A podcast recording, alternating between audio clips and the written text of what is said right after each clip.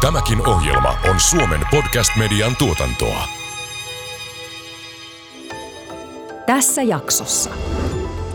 Mitä me saadaan aikaiseksi koneoppimisella, tekoälyllä, miten sitä ikinä haluaa kutsuakaan, niin se, sen raja ja sen mahdollisuudet voi olla tosiaan liiketoiminnalle epäselviä. Siinähän niin kuin itsessään sen data-analytiikka-alan ammattilaisten pitäisi toimia jonkunnäköisenä tulkkina. Ja jos ei ne osaa toimia siinä tulkkina ja tavallaan kuvata sitä, että mitä, mikä nyt olisi mahdollista ja toisaalta ymmärtää sitä liiketoimintaa samaan aikaan tosi hyvin, niin sitten me ollaan aika semmoisessa niinku paatissa, missä ei ole välttämättä kauheasti purjeita eikä niinku airojakaan, vaan me ollaan menossa johonkin suuntaan, mutta sitten me tavallaan löydetään se yhdessä. yhdessä. Tämä on Tekoäly nyt podcastin viides kausi. Ohjelman juontavat tekoälykirjailija Antti Merilehto ja Accenturen Karoliina Haagman, joka on datan, tekoälyn ja teknologia-innovaatioiden johtaja Pohjoismaissa. Ohjelman tuottaa teknologiayhtiö Accenture. Tervetuloa Tekoäly nyt podcastin pariin. Tällä kaudella puhutaan muutoksesta. Ja tänään Karoliina ja mun kanssa aiheesta keskustelemassa on Nesteen Digital Lead, Data Science ja AI Sami Ahmaaho. Sami, tervetuloa. Kiitos, kiitos. Sä oot tehnyt näinä aikoina, kun ihmiset paljon vaihtaa paikkaa, niin sä oot tehnyt pitkän uran Nesteellä. Ja on tosi mukava kuulla, että millainen se teidän muutosmatka on ollut, mutta ehkä ihan alkuun, niin miten kuvailisit sun nykyistä työtä? Mitä teet? Se on hyvin mielenkiintoista. Mulla on pääasiassa kaksi tavoitetta, mitä mä sen itse ajattelen. Toinen on itsessään se, että data- ja analytiikan maturiteetin nostaminen nesteellä niin kuin yli eri liiketoimintayksiköiden ja toisaalta sitten taas sen ö, kehitysnopeuden nostaminen, mitä tulee data- ja analytiikkaprojekteihin nämä totta kai niin kuin sisältää ihan hirvittävän määrän erilaisia topikkeja. Joskus ollaan auttamassa siinä, että, miten tehdään rekryjä data- ja analytiikan ammattilaisille. Joskus taas ollaan tekemässä itsessään datastrategioita ja harvemmin, mutta vielä joskus toisinaan sentään ehtii ohjaamaan itsessään jossain data science tekemisessäkin tai projekteissa. Että hyvin, hyvin monenlaista työtä, hyvin, hyvin antavaa puuhaa. Ja tuossa kun keskusteltiin ennen lähetystä tavallaan teidän tavoista tehdä – niin teillä on mu- muun muassa tämmöinen data- ja AI-community Nesteellä. Joo, se oli jotain sellaista, mitä muistasin alun perin, että nappasin jostain, taisi olla tota, että Airbnbillä on itsessään tämmöinen ollut joskus käytössä. Ja heillä oli mun mielestä tosi fantastisia asioita tehtynä, mitä tuli niin kuin itsessään rekryämiseen, mitä tuli yhteisön pitämiseen. Ja yksi näistä oli sitten tavallaan se, että yhteisö, mitä me, ja erityisesti meillä, jos se on niin kuin eri liiketoimintayksikköihin, että meillä ei ole keskitetty jengi ollut vielä siinä vaiheessa missään kohtaa, ja liiketoimintayksiköissä on nämä data- ja analytiikan ammattilaiset. Joten miten niin kuin saada he puhumaan keskenänsä, jakaa niitä parhaita praktiikoita, tuntemaan toisensa. Joskus tämä duuni on kuitenkin aika piru yksinäistä, että ollaan katakompissa tietty määrä aikaa ja sen jälkeen pitäisi muistaa sitä aina puhua sen liiketoimintayksiköiden edustajien kanssa, mutta et ei välttämättä aina kun skaalataan ylöspäin, niin löydy niitä kollegoja, jotka tekee niitä samoja asioita kauheasti. Siksi pitää mun mielestä olla joku yhteisö, että ei unohdeta niitä ihmisiä taas kerroit, että siinä vaiheessa kun aloitit, niin teillä oli data- ja AI-analytiikka-ihmiset oli liiketoimintayksiköissä. Mikä teidän nykyinen malli on? Nykyinen malli on vieläkin hyvin pitkälti se, että me ollaan vähän alettu sinne lisäämään itsessään keskitettyä tekemistä, mutta enemmän se on vieläkin niin, että me ei olla mitenkään organisoiduttu sillä tavalla, että meillä olisi keskitetty pumppuun. Nyt se ehkä enemmän on se, että ollaan niin kuin tunnistettu se, että meillä pitää olla jotain niin kuin virtuaalinen tiimi siinä, joka tulee eri liiketoimintayksiköistä, eri funktioista, mitä meillä, meillä on ja sen parissa itsessään sitten tota, itsessään toimitaan. Mutta siitä se on oikeastaan niistä ihmistä se koostuu se itsessään se, että data analytics community myös. Et, ja tavallaan kaikki, mitä sen, sen parissa tehdään, niin vähän sitten vetää sitä yhteisöä yhteen. Minkälaisia asioita te sitten konkreettisesti teitte, kun te lähditte rakentamaan tätä communityä? Joo, hyvin simppeleitä asioita. Laitettiin aluksi vaan, että tavataan kerran kahteen viikkoon, esitellään itsessään jotain, minkä parissa ollaan niin kuin tehty töitä tai tekemässä töitä. Mielellään tietysti niin, että saataisiin jo etukäteen vähän niin kuin joku voi kertoa tarinaa, mitä hän on tekemässä, mitä hän on lähestymässä ongelmaa. Mahdollisesti saisi ideoita siitä, että miten sitä ongelmaa itsessään lähestyä. Sitten meillä on ollut erilaisia dokumenttiiltoja, leffailtoja, sen tyylisiä, että, että ihmiset niin kuin oppii myöskin tunteen toisiansa. Nämä on niitä pääasiallisia aktiviteetteja. Sitten tietysti toisinaan niin kuin osa tai semmoiset aliryhmät kokoontuu siihen, että ne tekee jonkun asian paristöitä. Mm. Arvaan, että olet varmaan saanut paljon hyvää palautetta tästä, mutta miten tota, teillä porukat otti vastaan sen? Kyllä hyvin otettu vastaan ja rupesin juuri kriittisesti miettimään, että, että löytyykö sieltä, minkälaisia heikkoja kohtia sieltä kanssa löytyy. Tuossa on varmasti vielä niin kuin olemassa jako siihen, että erityisesti kun maturiteetit niin kuin tekemisessä vaihtelee kovasti organisaation sisällä, niin osa tietysti tykkää puhua ihan kovasti jo siitä, että no mitä me niiden hyperparametrien kanssa tehdään siinä mallissa, jostain niin kuin todella syvällä AIssa olevasta jutusta. Ja sitten taas toiset enemmän sieltä alkupäästä niitä keissejä lähestyy sitä, että, että miten me saadaan vaikka niin kuin otettua liiketoimintaedustajien tarpeet ylös ja haluaisivat kuulla paljon niin kuin enemmän käytännönläheisiä asioita, ei välttämättä niin korkea lentoisia asioita itsessään data scienceista tai mallintamisesta sä kerroit tästä community-puolesta. Oletteko te tehnyt asioita sitten, jos miettii koko teidän yrityksen näkökulman kannalta, niin oletteko te kehittänyt sitten teidän palveluita ikään kuin siitä niin kuin teknisestä näkökulmasta niin, että, että tavallaan, että onko se enemmän tämä community-näkökulma vai, vai sitten toisaalta oletteko te sitä työn tekemisen tapaa Joo. muuttanut ja kehittänyt myös? Joo. Sen lisäksi vielä, että, että tosi hyvä kysymys, koska yksi niin kuin niistä topikeista, mitä me myöskin käsitellään niissä – biweekleissä sillä yhteisöllä voi esitellä ne yhteiset työmallit tai työtavat, miten lähestyä eri asioita. On esimerkiksi ollut sellaisia, missä me ollaan työstetty yhteisenä ryhmänä sitä, että miten saada itsessään se eh, liiketoimintatavoite mahdollisimman selkeäksi siinä vaiheessa, kun sitä keissiä lähdetään tekemään. Miten saada se sieltä eh, itsessään se ongelman asetelma eh, sieltä liiketoiminnasta pihalle tai miten ylipäätään tehdä data sciencea niin kuin parhaiten praktiikoiden mukaan. Että esimerkiksi tämä meidän niin kuin best practices data science handbook on ollut yksi, yksi asia, mitä sillä yhteisöllä ollaan sitten itsessään niin kuin työstetty ja tehty eteenpäin. Mikä tämä käsikirja on? No se käsikirja on sellainen harjoitus, mikä me tunnistettiin jossain vaiheessa, että jotta meillä olisi kyky itsessään tehdä vähän systemaattisemmaksi sitä data science-prosessia ja tekemistä ja että me voitaisiin skaalautua myöhemmin siinä, kun meillä on enemmän tekijöitä, niin skaalautua siinä tekemisessä niin, että, että me tehdään data sciencea vähän samalla tapaa. Niin se tavallaan on pyrkimys sitä kohti. Me tunnistettiin alkuvaiheessa, että meillä ei itsessään ollut mitään semmoista, niin kuin, mitä voisi sanoa, että tämä on se sama workflow, tämä on se sama niin kuin, työn juoksutus, mikä kaikilla data scientisteilla meillä sisäisesti on, joten haluttiin tehdä jotain, kun ei ollut vielä mitään. Ja itsessään sen handbookin kautta, niin lukijalla pitäisi olla ymmärrys siitä, että mitä eri vaiheita tavallaan data science-prosessi sisältää ja hyvin lyhyesti aina jotain tiettyjä best practiceja mainittuna, vaan checklist tyylisesti jopa, että jos kohtaat tällaisen datasetin, tee näin. Jos kohtaat tällaisen tota, ongelman vaikka siinä vaiheessa, kun te olet tekemässä featureita koneoppimismalleja varten, niin tässä on best practice sitä varten. Ja tavallaan sitä kautta niin kuin tarjota semmoista yhtenäisyyttä sille tekemiselle, mitä sitten se tulisi olemaan, kun meitä on vielä useampia organisaatioissa tekemässä data sciencea. Kun lähdetään tekemään yrityksen käsikirjaa, niin sehän paljon tietysti mallintaa olemassa olevaa, mutta myöskin ohjaa suuntaa. Niin mistä lähtökohdista te teitte tämän kirjan? Joo.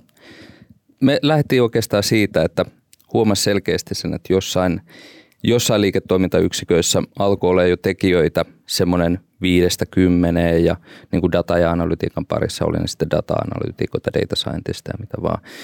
Toisissa taas oltiin ihan vasta alussa ja silloin niitä ensimmäisiä, ensimmäisiä muutamia, mutta koko aika oli tavallaan se niin kuin se kysymys siitä, että miten me tehdään siitä datasta ja analytiikasta tai data scienceista niin nesteen näköistä.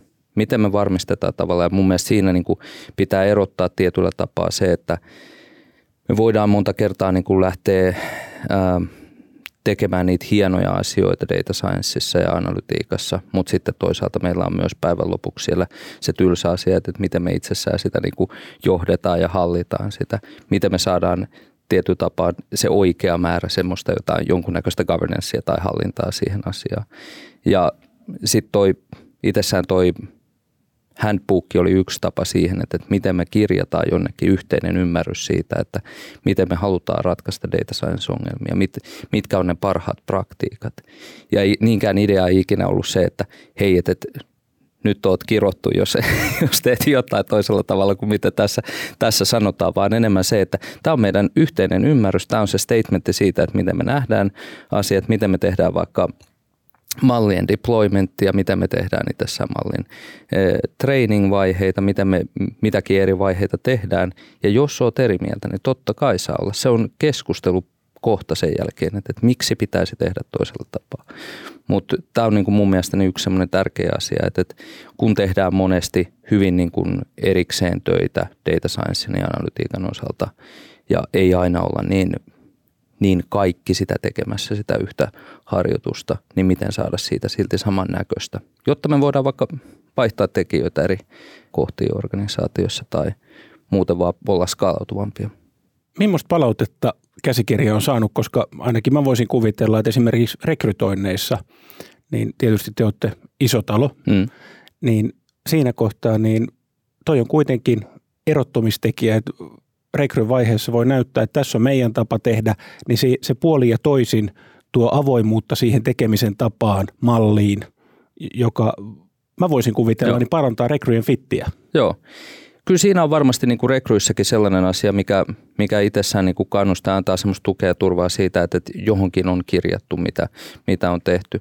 Palaute itsessään niin on ollut hyvin niin kuin laidasta laitaa ja silti kaikki on ollut niin kuin mun mielestäni erittäin, erittäin hyvässä hengessä, että kukaan ei ole niin kuin sillä ollut tota mitenkään murheen murtamat niin kuin, tota, handbookin suhteen, mutta eh, toki jos ajatellaan, että pistetään yksin kirjoihin ja kansiin, niin kuin miten pitäisi data sciencea tehdä, niin silloin kun me itsessään sitä jo kirjoiteltiin, niin onhan se valtava. Se voisi olla monta kirjaa itsessään. Et siinähän se on se ongelma siinä, että miten sä typistät niitä, miten sä kirjaat jotkut best practices. Ja kyllä se ainakin kritiikki, jos niissä kohdissa, kun sitä on ollut, on ollut se, että hei Sami, tämä on, on nyt 90 sivua, että, että ihan oikeasti ajattelet, että, että me luetaan tämä niin kuin hartaasti ja muistetaan jokainen kohta sieltä, mutta että toisaalta myöskään se idea ei ollut siinä se, että, että muistetaan se ulkoa, vaan enemmänkin se, että, meillä on jonkunnäköiset ohjenuorat, mihin niin kuin aina tukeutua jossain vaiheessa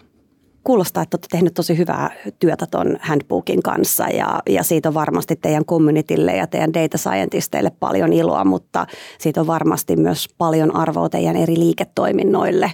Eli jos ajattelisin, että olisi liiketoiminta, joka ei ole vielä hyödyntänyt tekoälykyvykkyyksiä, data science-kyvykkyyksiä ja sitten teillä on tiimi ja, ja teillä on tämä käsikirja käytettävissä, mm. niin, niin tämähän on, on varmasti tosi hyvä tapa päästä alkuun. Niin minkälaisen vastaanoton se on saanut saanut teidän liiketoiminnoilta ja miten teidän liiketoiminnat on sitä Joo. päässyt hyödyntämään?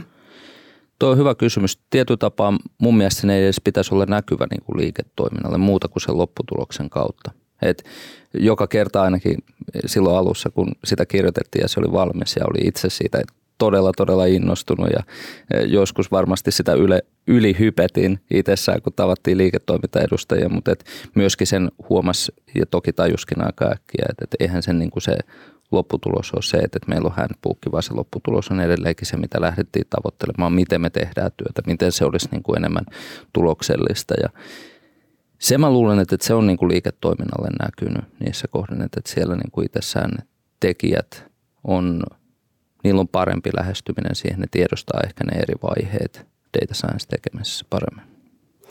No minkälaisilla alueilla te tällä hetkellä hyödynnätte tekoälyä ja no. näitä edistyneen analyytiikan työvälineitä? Joo. Jos ajattelee meidän organisaatiota, niin meillä on, on sitä R&D-puolta, on sitä innovaatiopuolta, jotka ovat todella niin kuin merkityksellisiä meidän, meidän liiketoiminnalle. Toisaalta sitten taas löytyy niin kuin esimerkiksi laivalogistiikkaa, mikä on ihan niin kuin omanlainen osa-alueensa. Ja sitten toisaalta taas löytyy enemmän näitä perinteisiä niin kuin vähittäismyynnin kaltaisia kohteja, niin kuin marketing and services, liiketoimintayksikkö meillä. Siellä varmaankin ollaan oltu kaikista pitin, pisimpään niin kuin itsessään aktiivisia sen kanssa, että miten me tehtäisiin dataohjattua toimintaa. Ja siellä se myöskin näkyy sitä kautta se, että, että siellä se niin kuin tekoäly on parhaiten tai sanotaan data science ja koneoppiminen on parhaiten käytettyä. Mutta kyllähän sitä löytyy niin kuin laidasta laitaa juuri noita osa-alueita, mitä mainitsin, niin ihan logistiikkaa, tätä vähittäismyyntiä ja innovaatiotoimintaa myös. Olisiko sulla joku esimerkki siitä, mitä toisitte ihan tässä viime aikoina tehnyt tai, tai joku semmoinen liiketoiminnan tapaus, mistä voitte kertoa? Joo. Ehkä semmoinen yksi mielenkiintoinen, ja se ei ole edes niin kuin varsinainen onnistumiskeissi, mutta mun mielestä kauhean, kauhean hyvä niin kuin keissi, mistä on puhunut aikaisemminkin, on ollut itsessään tämmöinen niin kuin mallinnuksen kautta meidän asiakkaiden jakaminen eri elinkaaren vaiheisiin. Eli monesti kun puhutaan, niin voidaan tehdä churn-mallinnusta vaikka niin kuin asiakkaalle, että miten paljon asiakkaita on poistunut itsessään, tai voidaan tehdä sitä, että mallinnusta, että minkälaisia niin kuin share of wallet ja minkälaisia lompakon osuuksia meillä on niin kuin itsessään siitä asiakkaan, asiakkaan liiketoiminnasta, mutta tota, nehän ei itsessään, jos ajattelee niin kuin sit sitä loppukäyttäjää, liiketoiminnan loppukäyttäjää, niin nehän ei välttämättä kerro ihan hirvittävästi – että jos sä saat jonkun passiivisuusprosentin, niin mitä sun sitten pitäisi tehdä sen jälkeen liiketoimintakäyttäjänä? Tämä menee mun mielestä vähän siihen, mitä me ylipäätään hyödynnetään niin kuin koneoppimista, tekoälyä kaiken kaikkiaan liiketoimintaprosesseissa. Ja tässä kun me jaettiin näitä asiakkaita eri niin kuin elinkaaren vaiheisiin, niin idea on juuri se, että tunnistetaan esimerkiksi niitä liidejä ja sen liidikategorian takana on jo itsessään ihan hirvittävä malleja – jotka niin kuin kategorisoi sen sinne. Yhtä lailla kuin se, että jos meillä on asiakas passivoitumassa ja se on niin kuin kategorisoitu passivoituviin, niin yhtä lailla ei se ole pelkästään välttämättä yhden mallin lopputulos.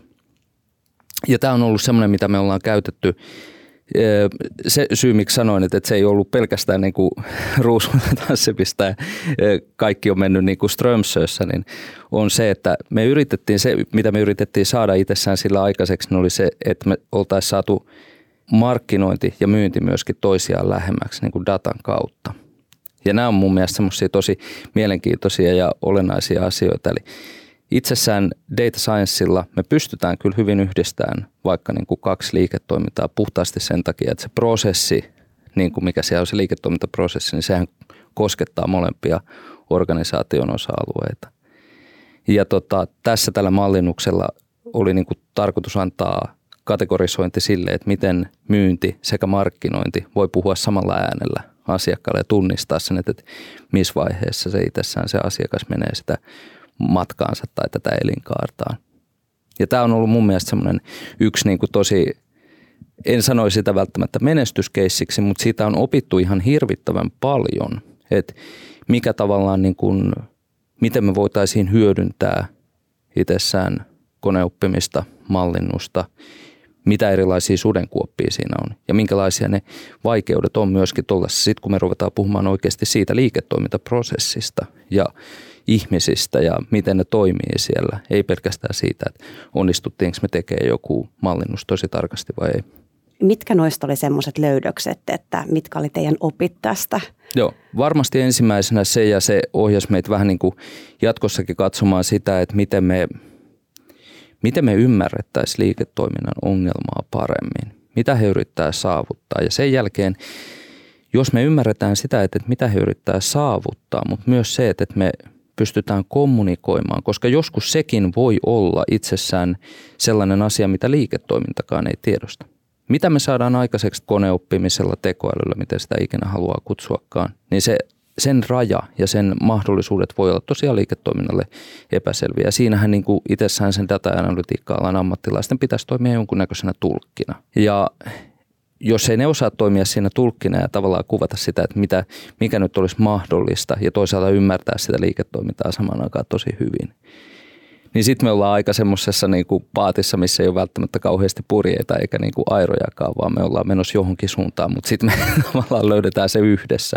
Niin tuossa se varmasti se kommunikaatio, sen tavoitteen niin kuin löytäminen, miten me se ohjataan ja sen jälkeen miten me myöskin kommunikoidaan se, että no tässä on näitä mallien lopputuloksia – mutta nyt mahdollisesti se liiketoimintaprosessikin pitää muuttua.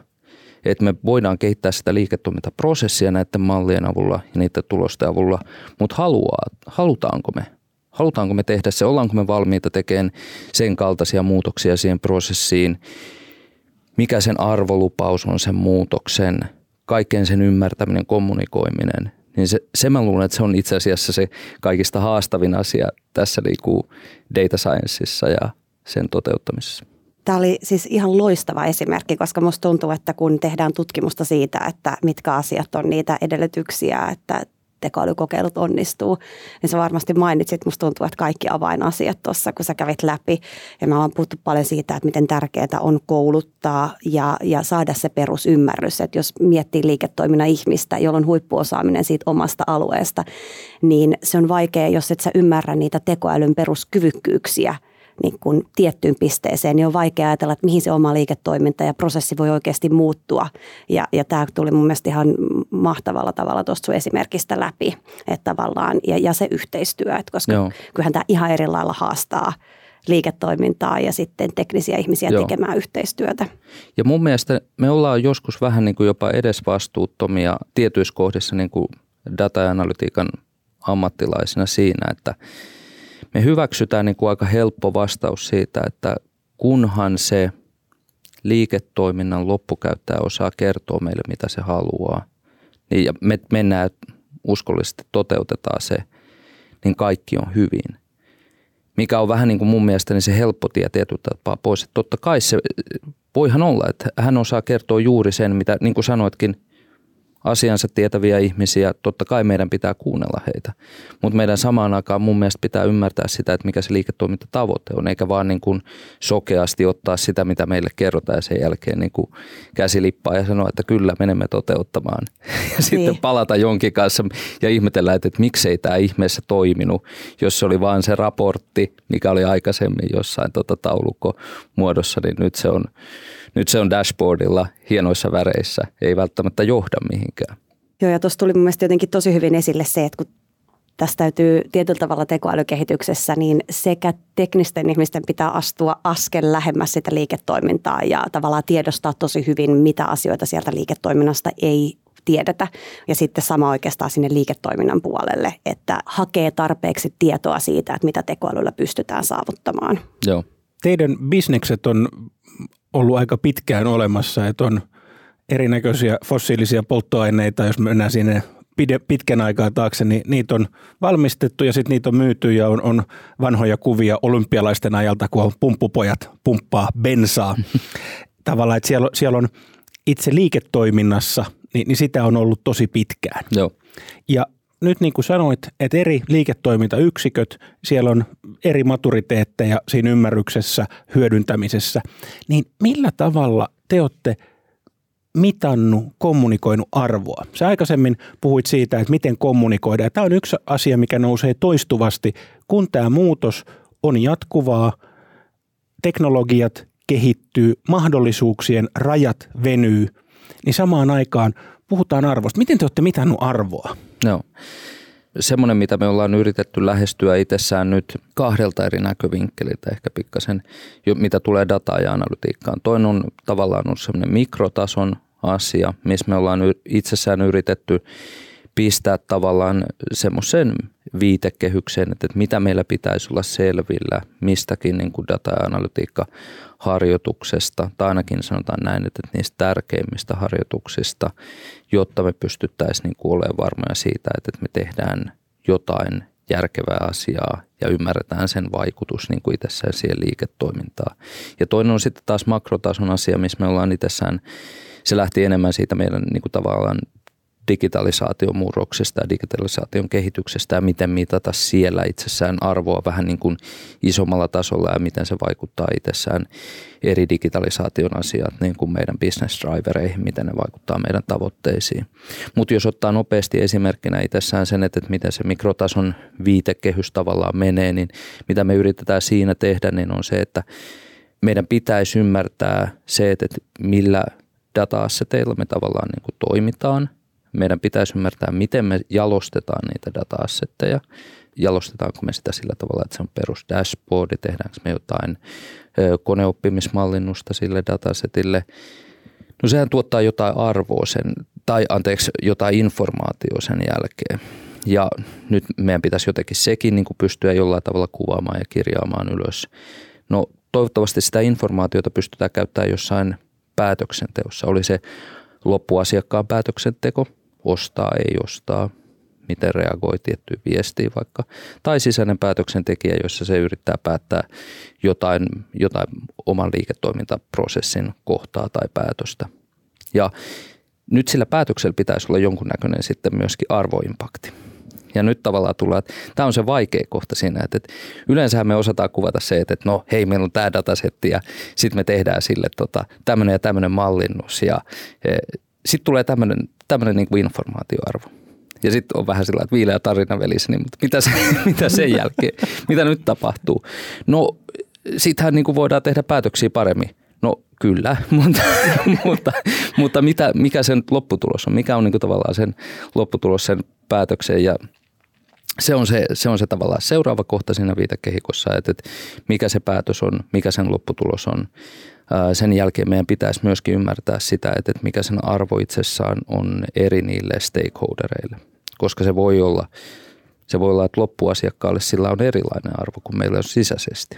Se voi olla, että se on vaikka joku ulkoinen liitosryhmä muuten, jolle sillä on erilainen merkitys sillä, mitä me päättää tai mitä sen mallin lopputulos on antanut informaationa. Ja tässä kohtaa niin on se sitten millaista tahansa työkalua käyttäen value mappingia, hmm. että mistä kohtaa tulee se arvo, koska tota on esimerkiksi ulkoisena konsulttina, kun perustelee niitä tavallaan, että mikä on se pohjatöiden, mikä on datan putsaamisen, valmistelun merkitys, paljonko siitä pystytään tuomaan, Kyllä. automatisoimaan niin, että nämä tulokset jatkus, jatkossa – hyödyntää, ketä ne hyödyntää, mitä päätöstä ne parantaa, kuinka paljon, mikä on sen arvo ja kenelle. Niin näiden, vaikka tuntuu sinänsä simppeliltä, mutta näiden piirtäminen tussitaululle tai Teamsin valkotaululle, niin on usein ihan hyvä harjoitus. Joo, se on ihan totta ja niin kuin meilläkin tuossa on ollut tavallaan perusperiaatteena se, että ei tuota pitäisi joutua missään nimessä tekemään joka ikiselle asialle. Et ei, ei tuon tarvitse olla täydellistä. Eikä sen ensimmäisiä kertoja, kun sitä jostain, jostain tietystä keissistä tehdään, niin sehän on ihan pirun vaikeaa. Mutta jotain pitäisi saada joka tapauksessa ylös ja se on iteratiivinen prosessi, tuokin niin kuin monet muut. Et, et, että sitä mukaan, kun sen parissa tehdään, sen keissin parissa tehdään töitä, niin ymmärretään mahdollisesti paremmin, osataan kuvata se paremmin. Ja mä väittäisin, että ei, tai ei ainakaan meillä organisaationa tavoitteena se, että me pystyttäisiin tuo viitekehys täyttämään ihan kaikesta, mitä me tehdään. Jokut on vaan itsessään pakollisia tehdä tai niin ymmärrettäviä, että totta kai tehdään. Mutta tärkeimmistä mun mielestä ne toi pitäisi tehdä, koska sitten me onnistutaan juuri tuossa, mitä sanoit. Me onnistutaan kuvaamaan se, että miten se data-assetti on itsessään muuttunut liiketoiminta-arvoksi, minkälaista strategista päämäärää se tukee ja me ymmärretään paljon paremmin sitä meidän data- ja analytiikaprosessia ja sitä arvonluontia. Pystytään myös kommunikoimaan, tekemään päätöksiä siitä paljon paremmin. Te olette, Sami, tehnyt tosi paljon data sciencein alueella. Sä oot rakentanut communitya ja teillä on handbook ja, ja teillä on paljon, paljon kehitystä käynnissä ja jo tuotannossa. Mikä on sun semmoinen, jos voi sanoa haave tai, tai ambitio, että mitä tapahtuu seuraavaksi? Joo. Niin kuin sanoinkin tuossa, niin meillä tosiaan niin kuin eri liiketoimintayksiköt on todella eri vaiheissa. Ja tavallaan noin kaikki toimet, mitä on tähän mennessä otettu, niin on – olleet sitä varten, että me pystyttäisiin toisaalta tukemaan toki sitä nykyistä olemassa olevaa tekemistä, mutta että siinä vaiheessa, kun meillä myöskin ne liiketoimintayksiköt, jotka eivät vielä ole aktiivisia, tai ainakaan niin aktiivisia vaikka niin kuin koneoppimisen suhteen, niin tulevat aktiivisiksi, niin miten me pystytään itsessään skaalautumaan. Ja nyt tavallaan seuraavaksi varmasti odotetaan sitä, että, että me saadaan itsessään siihen datan ja sen niin kuin tavallaan prosessin alkuvaiheisiin paljon enemmän muskeleita ja paljon enemmän tekemistä. Me tarvitaan varmasti niin kuin itsessään organisaatiossa data ownereita tunnistettuna paljon paremmin. Me tarvitaan tavallaan sitä data management toimia sinne, jotta me voidaan sitten hyödyntää myöskin sitä koneoppimista paljon niin kuin suuremmalla mittakaavalla. Ja mä luulen, että noin on niitä, niitä actioneita, mitä meidän pitää, tai toimia, mitä meidän pitää ottaa seuraavaksi niissä, niissä muissakin tai yli koko niin kuin nesteen. Ja sen jälkeen tota, ruveta niin kuin hyödyntämään sitä tavallaan niin kuin selkärankaa, mitä siihen on rakennettu siihen data science tekemiseen jo valmiiksi. Tänään on käsitelty nesteen muutosmatkaa datan, tekoäly ja analytiikan parissa. Miten arvoa mitataan, miten sitä kommunikoidaan ja miten datatiimit ja liiketoiminta pystyvät ymmärtämään toisiaan ja erityisesti sitä liiketoiminnan ongelmaa paremmin. Vieraana meillä tänään on ollut Nesteen Digital Lead, Data Science ja AI, Sami Ahmaa. Sami, kiitos paljon.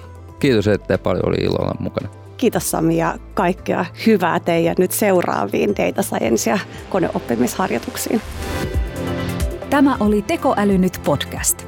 Juontajina tekoälykirjailija Antti Merilehto ja Accenturen Karoliina Haagman. Tämän ohjelman tuotti Suomen Podcast Media. Jos pidit tästä ohjelmasta, muista seurata Spotifyssa tai arvostele ohjelma Apple Podcastissa, niin muutkin löytävät ohjelman pariin.